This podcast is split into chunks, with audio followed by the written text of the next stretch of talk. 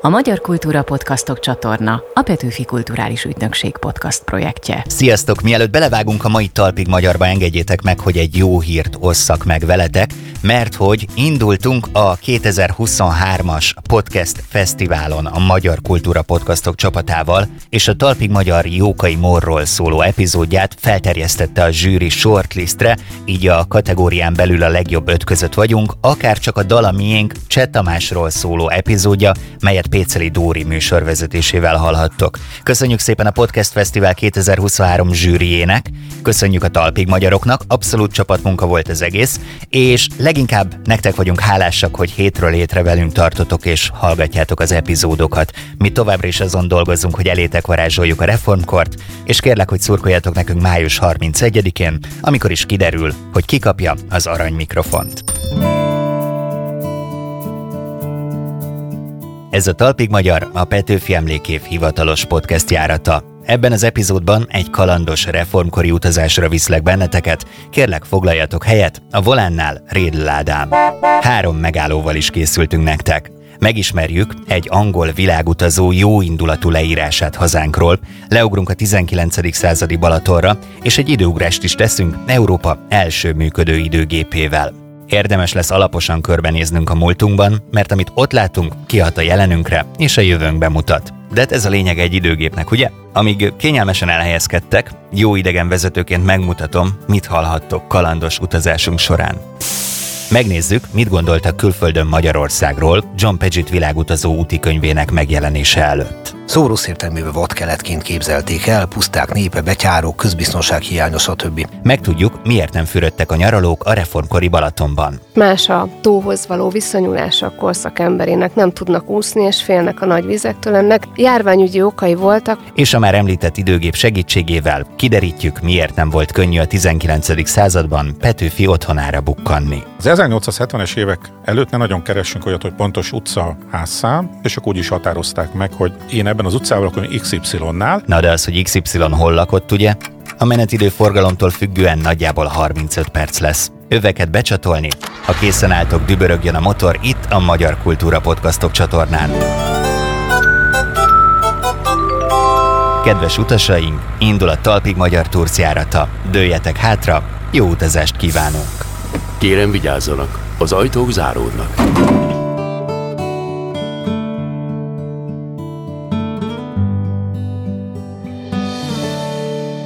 Ő örökítette meg először a Balatonfüredi Annabált. Összehasonlította az aranybullát az angol magnakartával, és részt vett az 1848-49-es szabadságharcban. John Paget Magyarország és Erdély című könyvét azzal a célral írta meg, hogy bemutassa a reformkor útjára lépett Magyarországot és Erdélyt, de egyben felhívja a figyelmet a hiányosságokra is. Vajon milyennek látta a reformkori Magyarországot az angol származású magyarrá lett? Ennek járunk most utána. Üdvözlöm a stúdióban Katona Csaba történészt. Szia! Szerbusztok, üdvözlöm a kedves hallgatókat! Kérlek kicsit mutasd be nekünk a mai főhősünket. Ki volt ő, miért és hogyan lett magyarrá, és miként vált reformkori utazó bloggeré, ha mondhatom így, vagy az egyik legnépszerűbb úti könyvírójává? Hát ez egy nagyon érdekes történet. Ő 1808-ban született Angliában, egy tehetős iparos családból textilárukkal foglalkozott az édesapja, John Paget névem, John, John Paget, ugye nem tudjuk pontosan, hogy ejtette a nevét a 19. században. Látta meg a napvilágot a mai főhősünk, és azt kell róla tudni, hogy alapvetően orvosi tanulmányokat folytatott. Nagyon jó iskolákba járt, csak egyet említek ezek közül, ez a Dublin Trinity College, ami azért finoman fogalmazva is beárazza azt, hogy milyen szintű képzést kapott, de Európában is ki akarta próbálni a tudását, részben a Heidelbergi Egyetem képzése vonzotta, meg természetesen más európai egyetemek is, és volt még egy nagyon spéci oka arra, hogy nekivágjon a kontinensnek, 1831-ben kolera járvány pusztított, ezt akarta helybe tanulmányozni. Tehát alapvetően egy nagy utazó volt, aki hát a világ számos pontján tanult, körbejárt, nézelődött, kirándult, de valamiért mégis eljutott Magyarországra. Mi volt ez a fordulat, ami őt idehozta? Se la femme, ahogy a franciák mondani szokták, nem állíthatjuk, hogy amennyiben nem lép be az életébe Veselényi Polixén, a későbbi felesége, akkor nem jutott volna el Magyarországra, de bizonyosan állíthatjuk, hogy abban, hogy Magyarország iránt fokozott érdeklődést tanúsított, abban szerepet játszott a párválasztása. Rómában ismerte meg 1835-ben Veselényi Miklós báró unokahugát, Polixénát, aki akkoriban, fogalmazunk így, elhidegült a férjétől Bánfi Lászlótól, tehát egy válságban levő házasság kellős közepén érte a találkozás a hölgyet, Szerelem bontakozott ki, amit aztán vállás, majd házasság követett, tehát John Paget feleségül vett egy magyar arisztokrata hölgyet, akinek az ösztönzésére aztán 1835-ben két társával végigutazta Magyarországot és Erdélyt, és ebbéli kalandjait pedig könyvben örökítette meg. Amúgy azt gondolná az ember, hogy milyen álom élete volt neki, tehát hogy körbeutazta a világot, megtalálta a szerelmet, könyvet írt róla, sikeres lett az alkotása. Csak hát közben ott van az, hogy szegénynek az ikergyermekei meghaltak, az egyik őjük nagyon fiatalon, a másik még életében, aztán az 1848-49-es szabadságharcban is részt vett, mint harcos, próbálta a magyar-román ellentéteket csitítani, talán ezelőtt próbált Magyar-Ausztria kapcsolatot építeni az angol kontaktjaival, tehát hogy valahol mégis benne van ebben a munka, és benne van ebben a keserűség is. De nyilván családos emberként miután megszülettek a gyermekei, aranyos gyéresen akarta folytatni az életét Erdélyben, ugye erdélyi honosságot is nyert a házassága révén, 1846-ban az országgyűlés, erdélyi országgyűlés ezt megadta neki aranyos gyéresen kis kasztét építetett, és innentől kezdve minden elindulhatna tényleg egy happy end felé, de hát a két gyermeke közül, ahogy te is említetted, ugye volt a rárszor fiatalon meghalt, egyes források szerint kettő, más források szerint 12 évesen bárhogy is gyerekkorába, másik fia Oliver pedig fiatal felnőttként távozott az élők sorából, tehát a Pegit házaspárnak az a rettenetes sors jutott, hogy mindkét gyermeküket eltemették. És nagyon súlyos törés hozott természetesen az életükbe 1848 is, ugye a nemzetiségi ellentétek Erdélyben rettenetesen kiéleződtek, és 1848. októberétől nemzetőrként is szolgált a magyar lett ahogy nevezték Paget János egészen 1849. februárjáig. Hát egyébek mellett a nagyegyedi vérengzés után ő adott menedéket, illetve nyújtott segítséget a menekülő magyaroknak. Érzékelvén azonban azt, hogy a helyzet gyakorlatilag megoldhatatlan, békés tárgyalások mentén a családját nagyon hamar Angliába menekítette, majd pedig ő is követte őket, és 1855-ig haza se tért. Ugye ő egy a modern Angliából érkező tanult ember volt, aki igencsak jó indulatú leírással mutatta be Magyarországot. Milyennek látta ő a reformkori hazánkat? Szeretettel, de kritikával írt Magyarországról, és ehhez én választottam egy idézetet, mm. hogy érzékeltetni tudjuk, hogy ő hogyan látta a dolgot. A könyvének az előszavában, ami egyébként számos kiadást megírt angol, illetve német nyelven, és csak nem olyan régen jelent meg teljes kiadásban magyarul, a következőt írja. Nem szeretném olvasómat bármiben is kész akarva félrevezetni Magyarország boldogulásának ügyét, őszintén a szívemen viselem, és úgy gondolom nagyban előmozdítaná ezt, hogy Nyugat-Európában és különösen Angliában többet tudnának róla. És bár természetesen szeretném olvasóimban is felkelteni az érdeklődést Magyarország iránt, melyet magam is érzek, mégsem tartanám helyes vagy bölcs dolognak, elkendőznék vagy eltitkolnék bármilyen hibát, amelyre az országban, intézményeiben vagy lakóiban leltem tehát szimpátiával, de kritikával viszonyult Magyarországhoz. Leírja azt, hogy miben látja a gazdasági elmaradottság okát, például az a mai napig élő, hadd nevezzem így városi legenda, hogy a reformkorban egészen kiválóak, majdnem, hogy Európa legjobbjai voltak a magyar borok. Ez egész egyszerűen nem volt igaz, és Pedzsét, aki kiváló gazdasági szakember volt, nem csak, hogy leírja azt, hogy hát minden mondjuk úgy szakértelem nélkül készül a magyar borok többsége, hanem tanácssal is szolgál, hogy hogyan lehetne előre mozdítani azt, hogy a magyar gazdaság jobban teljesítsen.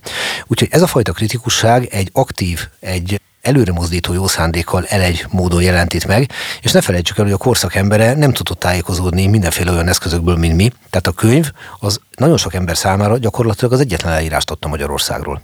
Idézetre idézettel válaszolnék, én is hoztam néhányat, nagyon izgalmasak, igyekszem rövidebbre fogni, meg néhány részletet kihagyni, de például Szemere Bertalan útirajzában az 1840-es évek legelején valami ilyesmi hangzott el. Rólunk, alkotványunkról, nyelvünkről, állapotunkról itt semmit nem tudnak, csak a tokai bor hírét ismerik, de magát azt sem. Az újabb időkben sokan kezdik a földrajzon a Dunát keresgélni, talán így majd csak ránk akadnak. És itt van Pedzsit saját gondolatsora, az olvasó bizonyosan mosolyogni fog, mondja Pedzsit, mint én is mosolyogtam, ha csak felét is elbeszélném amaz ostoba történeteknek, melyeket a jó bécsiek mesélnek arról az országról, melyet mi be akarunk utazni. Nincsenek utak, mondják, nincsenek vendéglők, nincs rendőrség, stb. stb. És aztán egy ilyen gondolat, hogy azzal ijesztegettek, hogy Magyarországon csak folytonos harccal, küzdelemmel utazhatunk, hanem biztosíthatom az olvasót, hogy nem volt más szükség a fegyverekre, mint egy-egy fürjet vagy nyulat lőni. És aztán leírja, hogy igazából akkora itt a biztonság, mint mondjuk Angliában. Tehát tulajdonképpen, ha jól értem, akkor ekkoriban a nagy probléma, hogy Európában nem tudnak rólunk szinte semmit, vagy amit tudnak, azt is hibásan, és Paget volt az, aki ezzel a hát 900 oldalas kétkötetes alkotással egy picit beavatta a külföldieket Magyarország helyzetébe? Legalábbis az angolul tudó és olvasó roppant szűk közvéleményt, mert ne felejtsük el, hogy a gondolkodó és olvasó közvélemény sokkal-sokkal szűkösebb réteget takar, mint ma. De valójában igen, és lássuk ezt a kettőséget az ő művében. Egyfelől a tudatlanság nyomán szokott elburjánzani rengeteg tévhit, tehát Magyarországról jószerűvel tényleg semmit nem tudtak rengetegen, és hát ilyen Szó értelmében vadkeletként képzelték el, puszták népe, betyárok, közbiztonság hiánya, stb. Pegit ezeket a közkeletű tévedéseket cáfolta, ugyanakkor azonban, amikor kellett kritikus volt, hiszen ne felejtsük el, hogy Magyarország 1848-ig rendi társadalomban él, a reformkor az egy átmeneti időszak, éppen kibontakozóban van a polgári világ felé való átmenet, ez 1848-ban egy töredék pillanatig megvalósul, és majd 1867-től bontakozik ki a rendi társadalom helyén a polgári társadalom, ami a törvény előtti jogegyenlőségen alapul. De ez az időszak azért még félfeudális, feudális maradványokkal terhelt, ez meglátszik a gazdaságon, ez meglátszik azon, hogy vannak jogfosztott jobbágyok, ez meglátszik azon, hogy a reformkor kezdetén a magyar nemzet fogalmába csak a Magyarország nemessége tartozott bele, akkor is, nem tudott magyarul, de már a polgár vagy a jobbágy az nem. Tehát ezeket a visszásságokat Pegit tisztán látta, de nem rossz indulattal látta, és javító szándékkal közelített hozzá, csak úgy, mint ahogy a külföldre utazó magyarok, Széchenyi István, Veslényi Miklós, akkor Nyugat-Európába utaztak, akkor ezek a liberális felfogású főrendek olyannak akarták látni Magyarországot, mint az akkori Nyugat-Európát. Nézzünk két vonulatot, ami még nagyon érdekes. Ő volt az első, aki a Balatonfüredi Anna Bárról írt, ez szerintem egy jelentős pontja a munkásságának, illetve még egy dolgot kiemelnék, hogy Széchenyinek adott egy példányt az ő könyvéből, aki egyébként eléggé megörült ennek. Pegyit konkrétan egy nyári balatoni júliusi bárról ír, de tételesen nem írja, hogy ez az Anna Bál, csupán nagyon valószínű. Tehát egész egyszerűen azt lehet mondani, hogy vélhetően ő az első Anna Báli tudósítónk, egyébként kiemelte a magyar nők szépségét, azt írta, hogy ennyi gyönyörű nőt egyszerre jószerűen sehol nem lehetett látni, mint Magyarországon, és fogadjuk el azt, hogy ez az Anna Bál volt, ismételem se cáfolni, se százszerződik bizonyítani nem lehet, hogy az volt, de nagyon valószínű. Vajon Polixéna mit szólt ehhez, amikor ezt a részt olvasta a könyvből? Egyébként ő nagyon örült ennek a műnek, én úgy tudom, Na és Széchenyi is legalább ennyire nem, mikor kapott belőle. Ugye Széchenyi István elkötelezett volt a nyugati irányú polgári liberális fejlődés irányába, és amikor egy Angliából érkezett úriember jobbító szándékkal ír Magyarországról, tájékoztatja a nyugati közvéleményt Magyarországról, sőt nem éri be azzal, hogy egy szimpla útleírást ad, hanem kifejezetten aktív gyakorlatilag tanácsokkal is szolgál, akkor ez nyilvánvalóan Széchenyi Istvánnak a legnagyobb magyarnak megdobogtatta a szívét, és hát meg is ismerkedtek, illetve hát Veselényi Miklóssal is a felesége révén, úgyhogy ez részben egy személyes ajándék volt, de részben pedig mindazt képviselte, ami Széchenyi István is, az ország fejlesztését. Ugye ne felejtsük el, hogy nagyon-nagyon erős tévhit Magyarországon, hogy a reformkor egy nagyszerű időszak volt, nem volt az. Minden olyan ember, aki egy egyeneset labdába tudott rúgni szellemileg, meg akarta változtatni az országot, meg akarta reformálni, ezért reformkor, tehát a reform gondolata volt nagyszerű, ez képviselte Pecsit, és ez képviselte Széchenyi István. John Paget egy nagyon szimpatikus karakter számomra. Egyrészt azért is, mert nagyon sokat fektetett abba, hogy jó minőségű munkákat hozzon létre, rengeteg nyelvet megtanult csak azért, hogy jól ismerje meg az adott kultúrákat. A műve Angliában négyszer, németül kétszer, az USA-ban szintén kétszer jelent meg, így tehát a Magyarország és Erdély vitte a hírünket mindenfelé.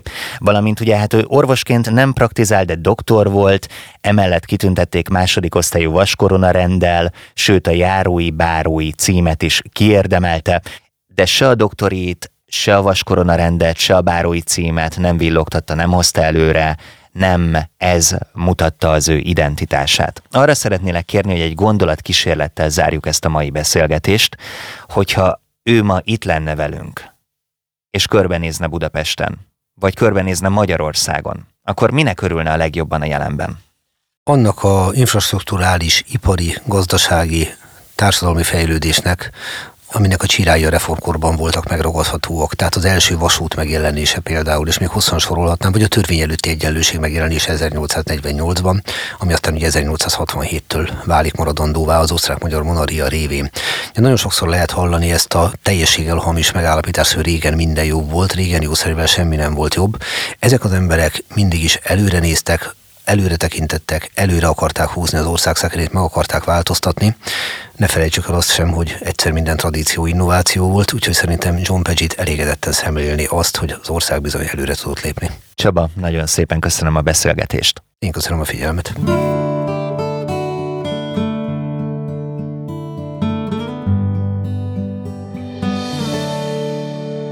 19. században a balatoni nyaralások, fürdőzések eltértek a ma megszokottaktól. Kezdetben Balatonfüredet nem a Balaton, hanem savanyú vizetette híressé, de különleges gyógymódokat alkalmaztak Balatonalmádiban és Zánkán is. Csodató, vérkút, savanyú víz. Hogy pontosan mit is takarnak ezek a fogalmak, hamarosan kiderül. Vendégem dr. Kovács Emőke történész, aki két évtizede kutatja a Balaton történetét. Szia, üdvözöllek! Szia, köszöntöm a hallgatókat! Ugorjunk vissza gondolatban a 19. századba, Budáról indulok a családommal a Balatonra nyaralni. Hogyan jutok oda és mit csinálok ott? Nagyon jó a megközelítés, nagyon nehezen jutsz oda, ez az első nagyon lényeges dolog, hiszen váltott fogatokkal, kocsival lehetett, lovas kocsival Almádig eljutni, és onnan egy következő kocsi járattal Füredig, vagy akár Keszthelyig, ugyanis nem volt semmilyen infrastruktúra, se gőzhajó, se vonat, se vasút.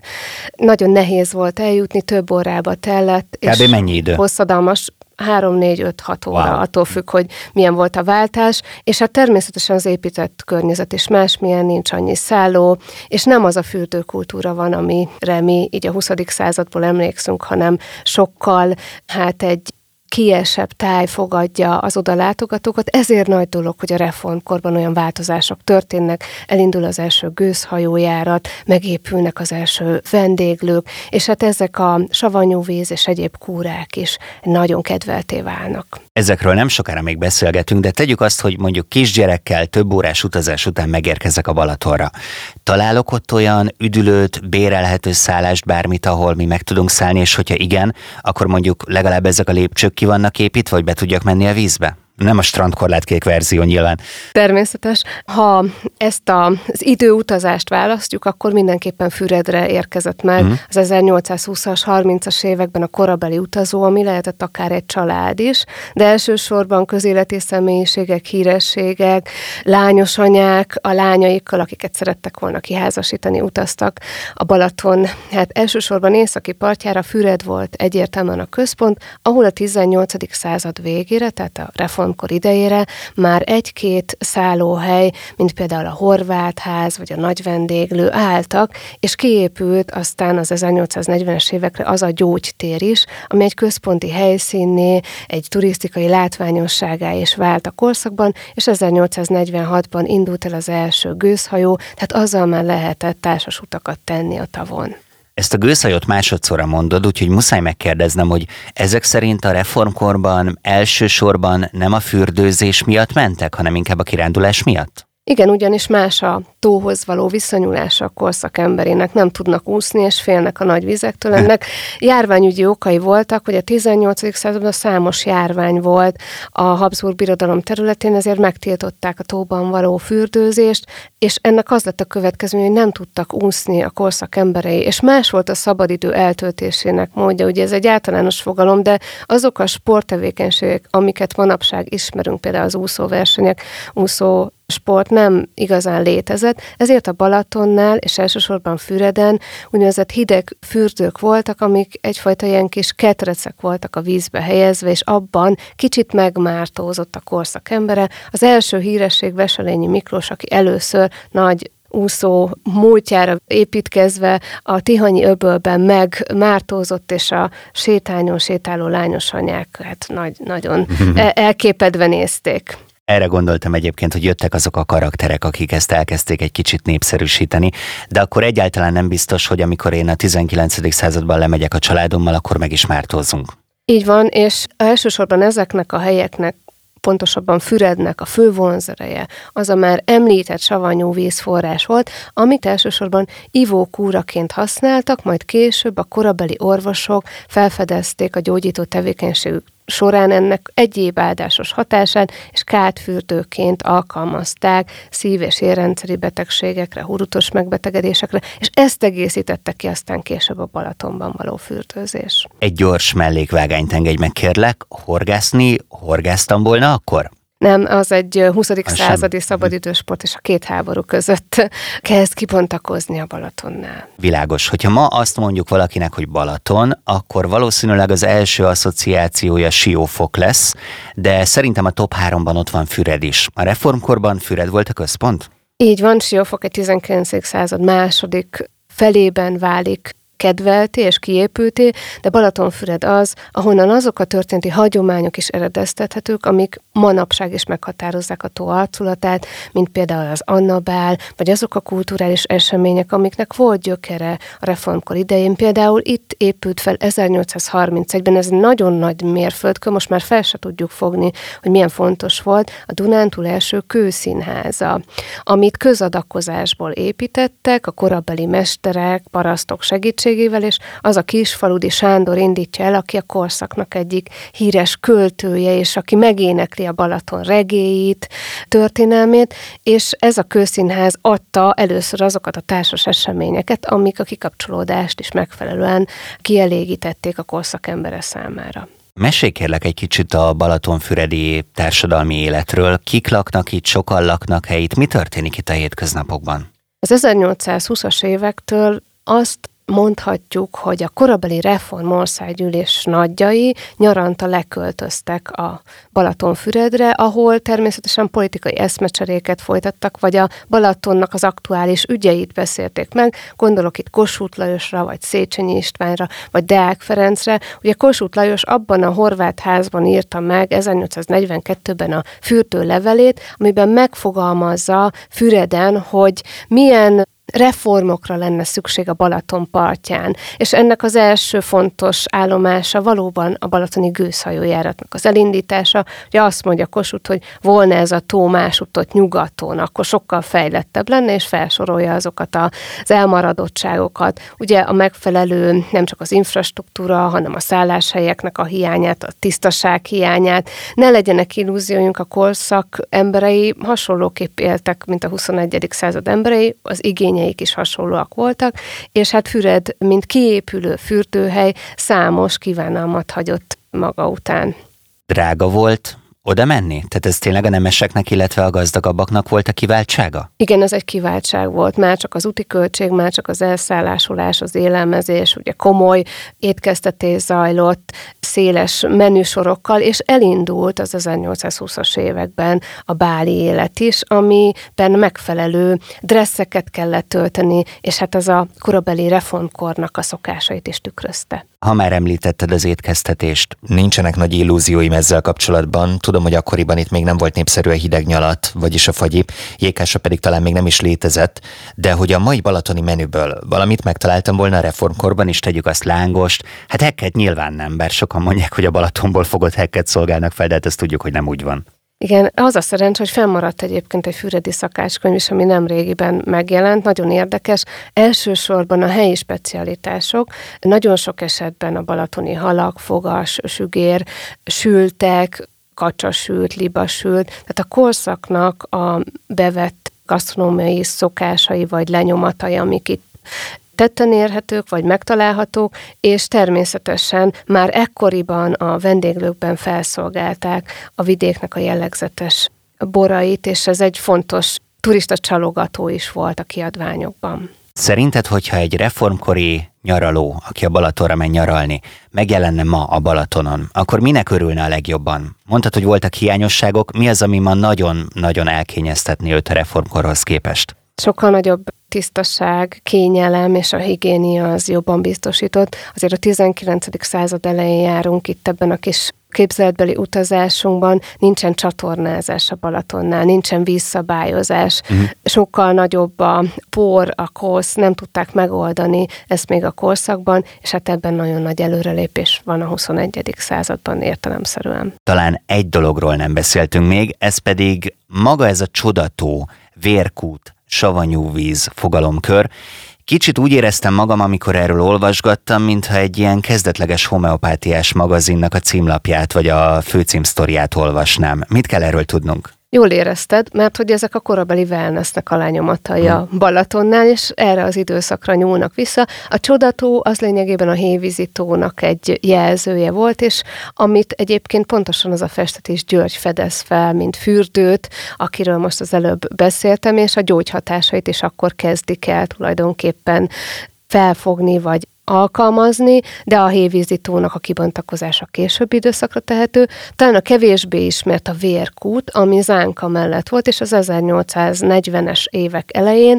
itt dolgozott egy felcser, aki érvágásokat végzett. Ugye ez a korszakban egy bevett szokás a gyógyításra, vagy köpőjözés, és ezeket már ismerjük a 20. századi wellness gyógymódokból is. Ivókúrákat tartottak, diétákat tartottak, ezek nem újdonságok, és ez az egész csúcsosodott aztán ki, akár a füredi savanyú vízkezelésekben, illetve a 19. század végén Almádiban létrejött egy gyógyintézet, ami ezekre a gyógyelvekre épült, tornáztak a szabadban, fürödtek a Balatonban, nagy fadarabokat emelgettek, tehát a súlyzózás, a testnek és a léleknek a harmóniába kerülése így a Balaton partján, ez volt a fő cél, nincs új a nap alatt. Tudom, hogy te Siófokon élsz, hogyha most visszautaznánk a reformkorba, csak egy teoretikus kérdéssel hadd zárjam, a 19. században melyik balatoni város néznéd meg a legszívesebben és miért? Hát megnézném természetesen Füredet, és kevés a képi ábrázolásunk ebből az időszakból,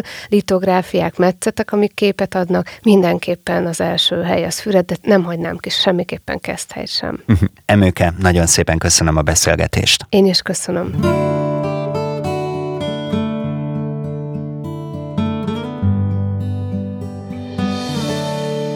Különleges időutazás részese lehet az, aki elkezdi használni a fővárosi levéltár nemrégiben megújult Budapest időgépét. Az online felületen akár 3D-ben barangolhatunk a 19. századi Pesten és Budán, megnézhetjük a korabeli épületeket, sőt, még azt is kideríthetjük, hogy kilakott a házunkban száz évvel ezelőtt. Mi most képzeletben Petőfi nyomába eredtünk, és számos érdekességre leltünk. Dr. Kenyeres Istvánnal beszélgetek, akit köszöntök a stúdióban, ő Budapest főváros János levéltárának főigazgatója. Üdvözöllek! Üdvözlöm a hallgatókat! Az időutazás téma az mindig ilyen remek mondatokat szül, a nyelvészek hosszasan bogarázhatnak majd benne, de most lássunk egy általam összerakottat. Tehát én csak most tudtam meg, hogy ez létezik, de elég volna januárig visszaugranunk az időben, és elsők között hallhattunk volna majd arról, hogy megújult az időgép a fővárosi levéltárban.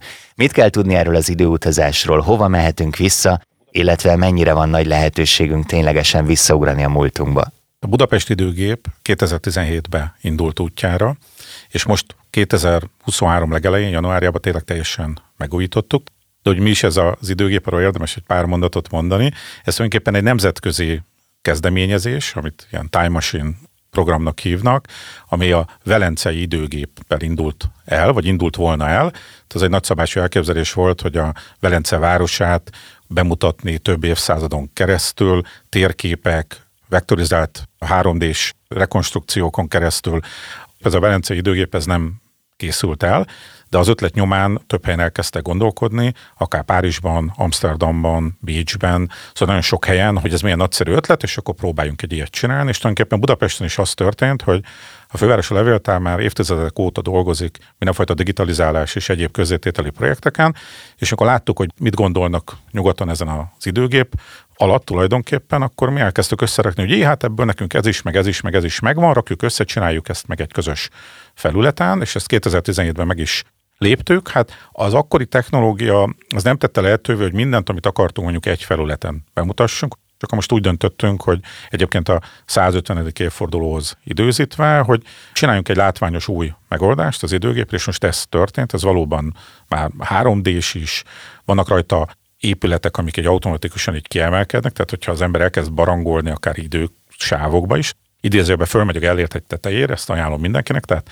föl lehet menni élőben is, az tök jó, de hogy elővehetjük a mobiltelefonunkat, az is működik, vagy a számítógépünket, és oda navigáljuk magunkat, akkor 3D-ben láthatjuk, hogy hogyan fejlődik a város, mondjuk 1837 és 1937 között megjelenek a hidak, hogy a királyi vár elkezd ugye bővülni, átépül, és ugye megjelenik a parlament épülete, tehát látjuk, hogy a szemünk előtt alakul a város, tehát ilyen élményt, ez korábban nem tudott nyújtani az időgép, ez most állt elő, úgyhogy azért is ajánlom mindenkinek, hogy akár maga kezdjen el böngészni rajta. De úgy tudom, hogy ez még a Velenceinél is menőbb, tehát hogy ez egyfajta kuriózum. Így van, sőt azt kell, hogy mondjuk, hogy ma a Budapest időgép Európában az egyszem ilyen komplexen működő időgép. És az is jó, hogy le sem kell tölteni egy applikációt, most itt van előttem nyitva a rendszer, van benne olyan gomb is, amire, hogyha rákattintok, akkor kiadja ezt a fizikai helyet, ahol én most vagyok, és az ezzel kapcsolatos múltbeli történéseket, helyszíneket. Nekem két dolog van, ami nagyon tetszik ebből. Az első, és talán legfontosabb az, hogy biztos nagyon sokan vannak, akik mondjuk maguktól nem mennének el a levéltárba. Ugyanakkor ezzel a fancy, modern móddal egy olyan izgalmas barangolást hoztok létre, ami sokak számára kaland lehet, akár még a helyszínről mobiltelefonnal nézegetve is. Tehát, hogy itt nem csak történelmi adatok vannak, hanem térben és időben történő barangoláson vehetünk részt. A másik, ami nagyon tetszik, hogy egy fantasztikus adatbázis áll az egész mögött, és ezt hoztátok most közelebb mondjuk azt az átlag emberekhez, vagy nem tetszik ez a laikus dolog, mert nyilván aki nézegeti az érdeklődő, de hogy bárki közelebb kerülhet most a Hungarikána hatalmas adatbázisához. Ha jól tudom, több millió oldalnyi digitalizált forrásanyagot tartalmaz ez az egész. Így van, a Hungarikána az egyébként 2015-ben indult, és most már legalább 150 különböző magyarországi, és nem csak magyarországi közgyűjtemény, könyvtár, múzeum és levéltár publikál itt adatokat az időgép az ezekre az adatokra épül, azon adatokra, amelyek relevánsak, hogy a Budapest területe, meg története szempontjából. Ezeket kérdezi le ez a modern felület, tehát nem is tudjuk, hogy amikor ezen barangolunk, és amikor rá megyünk egy ingatlanra, és ott megjelenik egy ilyen adatlap, el lehet kezdeni nézegetni, hogy milyen adataink vannak, akkor mögötte egy másik adatbázisból, egy hatalmas adatbázisból, hát ebből olyan becsléseink szerint nehéz is megmondani, mert mindig folyamatosan fejlődik a hungarikán, több mint 22 millió rekord, kép, fotó, nehéz is megmondani, hogy a számok alatt mit kell érteni, tehát nagyon-nagyon sok hihetetlen mennyiségű egyedi levéltári anyag, könyvtári anyag, vagy akár múzeumi anyag rejtőzik. Tulajdonképpen tényleg megnézhetem azt, hogy ahol én lakom, ott kilakott korábban. Bár egy kis küzdelem van, ugye, mert mesélted itt nekem a felvétel előtt, hogy igazából 1870 előtt nem nagyon voltak házszámok, tehát teljesen más volt a rendszer. Petőfi hogyan határozta volna meg, hogy hol lakott pontosan? Azt én nehezen tudom megmondani, hogy, hogy határozta meg. Tehát az 1870-es évek előtt ne nagyon keresünk olyat, hogy pontos utca, házszám. Hát valószínűleg azt mondta volna, hogy melyik utcában lakik, és kinél ki a ház tulajdonosa. Mert ugye utcanevek azért már voltak. Utcanevek azok a középkortól voltak, tehát az alapján tájékozottak az emberek, hogy melyik utcán kell elindulni, és kit kell keresni. Középkorban, a korújkorban, újkorban és leginkább azt mondták, hogy ki van a közelében, milyen mondjuk vendéglő mellett, milyen templomnál, kivel szemben, vagy melyik bolttal szemben, vagy melyik, nem tudom, kézműves mellett második ház. Igazából az volt érdekes, hogy az a ház, vagy az a telek, ahol lakott, az a ház, az kinek a tulajdona volt, és akkor úgy is határozták meg, hogy én ebben az utcában lakom XY-nál, és egyébként már a korszakban is adtak ki úgynevezett ilyen adressen kalendereket, címjegyzékeket, amik így is haladtak, hogy mondjuk a Herrengasse, az az Úri utca, ami ma a Petőfi Sándor utca, ahol egyébként a Pilvax volt, hogy az egyes házak kinek a tulajdonába voltak, és voltak úgynevezett ilyen számok, amit lehet látni, tehát sokszor azok telekösszeírási számok, ezek évről évre változtak adott esetben, vagy éppen hogy írták össze az adott városrészt. A kettő együtt adta meg, hogy volt egy ilyen telekösszeírás szám, mondjuk így, hogy helyrezi szám, és egy tulajdonos. Tehát tulajdonképpen így lehetett azonosítani azt az adott ingatlant, aki valahol élt vagy lakott, és akkor így lehetett oda találni. Te hova utaztál először az időben, mikor kipróbáltad ezt az időgépet? Ami egy iszonyatosan nagy meglepetés volt, ezt el kell, hogy mondjam. Ugye van, van egy nagyon híres térkép sorozat Pestről Budáról, ez a Vazquez féle térképek. Lehet, hogy így nem mond senkinek sokat, hogy Vazquez, de ha valaki meglátja, akkor pontosan tudja, hogy mire gondolok, hogy miért ismeri mindenki, mert ennek a térkép sorozatnak az a extrája, vagy, vagy ilyen specialitása, hogy a akkor megrazott Pest és Buda területe körül a, a szegélyen a reformkori Pestnek, a Budának a nevezetesebb épületeit festette meg a térképkészítő, úgyhogy minden reformkori Budapestről szóló könyvben ezek a képek köszönnek vissza, ami tulajdonképpen egy térképet színesítő melléklet volt, úgyhogy ez a Vasquez térkép, és hát először ezeket mi mondjuk bedigitalizáltuk, azt mindenki el tudja képzelni, és aztán, ugye már elkezdtünk használni modern eszközöket, ez a, az egyik dolog, ami nagyon fontos volt, az az úgynevezett georeferálás, ami hát most jól hangzik, itt tulajdonképpen mindenki el tudja képzelni, mint amikor használjuk a GPS koordinátákat, amikor használjuk ma már a telefonunkon a Google Maps-et, ugye gyakorlatilag ott az a geo referált térképek, tudjuk minden egyes pontról, hogy a térben hol van, és meg lehet csinálni történeti térképeknél is, hogy a mai térképre illesztjük, tehát a geokódokkal megfeleltetjük egymást, magyarán georeferáljuk. Lehet, hogyha valaki nem is látta, hogy hogy néz ki Budapest, és mondjuk először fölmegy rá, és megmutatjuk egy külföldinek, lehet, hogy azt hiszi, hogy ő most a Google Maps-et nézegeti, de nem, hanem ez egy 1837-es ilyen modern verziója ennek a térképnek, ami ugyanúgy működik, mint a mai modern online térképeink. Említetted az időmetszeteket, nyilván ez folyamatosan bővíthető, de alapvetően első körben négy időmetszettel dolgoztok, tehát ezeket lehet körbejárni. Ezek mely korok? Inkább mondjuk azt, hogy 4 plusz 1. Tehát, hogy hmm. van egy 1837-es, ez a bizonyos Vasquez térkép, amit mindenkinek ajánlom a figyelmébe, meg lehet tekinteni az eredeti verzióját is. Van egy kifejezetten egy olyan nagyon-nagyon jó alaptérképünk, amit nagyon jól lehetett feldolgozni, ami a városegyesítés időszakába készült. Mi 1872-esnek mondjuk, ez 1867 és 72 között készült nagy Pest és Budai alaptérképek, egyfajta kataszteri térképek ez a egyik legnagyobb, vagy legfontosabb ilyen alapunk. Utána van egy 1908-asunk, ami mögött szintén van egy nagyon jó levéltárban őrzött alaptérkép, ahol nem csak a utcákat látjuk, hátszámokat, hanem az egyes ingatlanok is feltüntetése kerültek alaprajzi elosztásokkal a térképen, tehát egy fantasztikusan jó térkép. Azért mondom, hogy van egy plusz egy, mert van egy 1916-osunk is, de az az 1908-asnak egy általunk átdolgozott verziója, tehát nincs a fővárosnak 1916-ban ilyen nagy részletesség alaptérképe. Ezt egy ilyen első világháborús próbaprojektként készítettük el, és van egy 1937-esünk, tehát gyakorlatilag 1837 és 1937 között lehet így barangolni, de mindegyikhez használható a mai utcatérkép is, tehát elmegyünk gyakorlatilag a 2020-as évekig. Én említettem neked, hogy ha már egy ilyen fantasztikus időgép koncepció létrejön, akkor milyen klassz lenne, hogyha nálatok a levéltárban lenne mondjuk egy ilyen Back to the Future-ös kis atmoszféra, mindenféle monitorokkal, meg ledekkel, amik villognak, és egy kicsit magát az időgépet is megvalósítanám. Mondtad, hogy ilyen néha van? Így van, tehát mondjuk a levéltári piknik, vagy a múzeumok éjszakája, kutatók éjszakája, és akkor felállítunk tényleg egy ilyen időgépet, tehát nagy monitorokkal, ami körbeveszi a látogatót, leül. Egyébként az a program neve hogy szállj be az időgépbe, és akkor ott vannak szakavatott kollégák, akik segítenek ebben az időgépben navigálni, úgyhogy valóban időnként van erre lehetőség, hogy konkrétan beülni egy ilyen időgépbe, és akkor megtapasztalni, hogy milyen is egy ilyen Budapest időgépbe utazni. De ami szintén egy nagy erőssége az egész rendszernek, hogy ezt otthonról interneten keresztül ki lehet próbálni. Én is utaztam, az első hely, ahova ellátogattam, az Petőfi és Jókai közös lakása. Ugye erről legendákat lehet hallani, ez ma a Dohány utca 16-18 között lenne valahol. Régen itt állt ugye a Schillerház, benne pedig Petőfi Sándor és Jókai Mor közös lakása, innen indultak el reggel, rengeteg sztori van, érdemes rákattintani, de ha bárki körbe akar nézni, és ki akarja ezt otthonról próbálni, akkor hova látogasson? Hát a legegyszerűbb ma már azt egyszerűen beírjuk a Google-ba, hogy Budapesti időgép egyből kidobja az első találatnál a Budapesti időgép felületét. Egyébként a Hungarikána közütemény adatbázist érdemes először beírni, a hungarikána.hu, és ott megjelennek ezek a nagy ikonok, és akkor annak egy tulajdonképpen al oldala a Budapesti időgép. Jó hosszú URL címe van, azért nem mondom inkább, tehát hogy vagy beírjuk, hogy Budapesti időgép, vagy a Hungarikán, és azon egyből megtaláljuk uh-huh. a Budapesti időgépet. A Petőfit lehelyeznénk most a városba. Szerinted tudna tájékozódni? Ó, ez egy jó kérdés. Szerintem nem nagyon, mert annyira átalakult a Pesti belváros, tehát az ő korához képest, hogy csak néhány úgynevezett ilyen tanúház lenne, vagy tanúépület, mint mondjuk a Nemzeti Múzeum, vagy a Pesti belvárosnak néhány eklatáns épülete, vagy ugye a mostani városház, a régi invalidusház, vagy a nagyobb templomok. Hát ugye a vár alatti területek is teljesen átalakultak, tehát maximum a Batyányi tér környékén nem veszne el, meg a budai várba, ha ugye föl kell menni, hogy a Táncsis Mihályt kiszabadítani, azt talán megoldaná most is, de hogy Pesten, meg hogy hol van a Pilvax, vagy melyik voltak a kedvenc helyen, még a vásártére se biztos, hogy oda találna, annyira megváltozott a városképe. Ezzel a tudással ideje megérkeznünk vissza a jövőbe. István, nagyon szépen köszönöm a beszélgetést, izgalmas volt. Én köszönöm. Ez volt a Talpig Magyar, ahogy a reformkor nyomot hagy, a Petőfi Emlékév hivatalos podcast járata. Köszönöm, hogy a Talpig Magyar Tour szolgáltatását választottátok, remélem élveztétek az utazást a reformkori Magyarországon.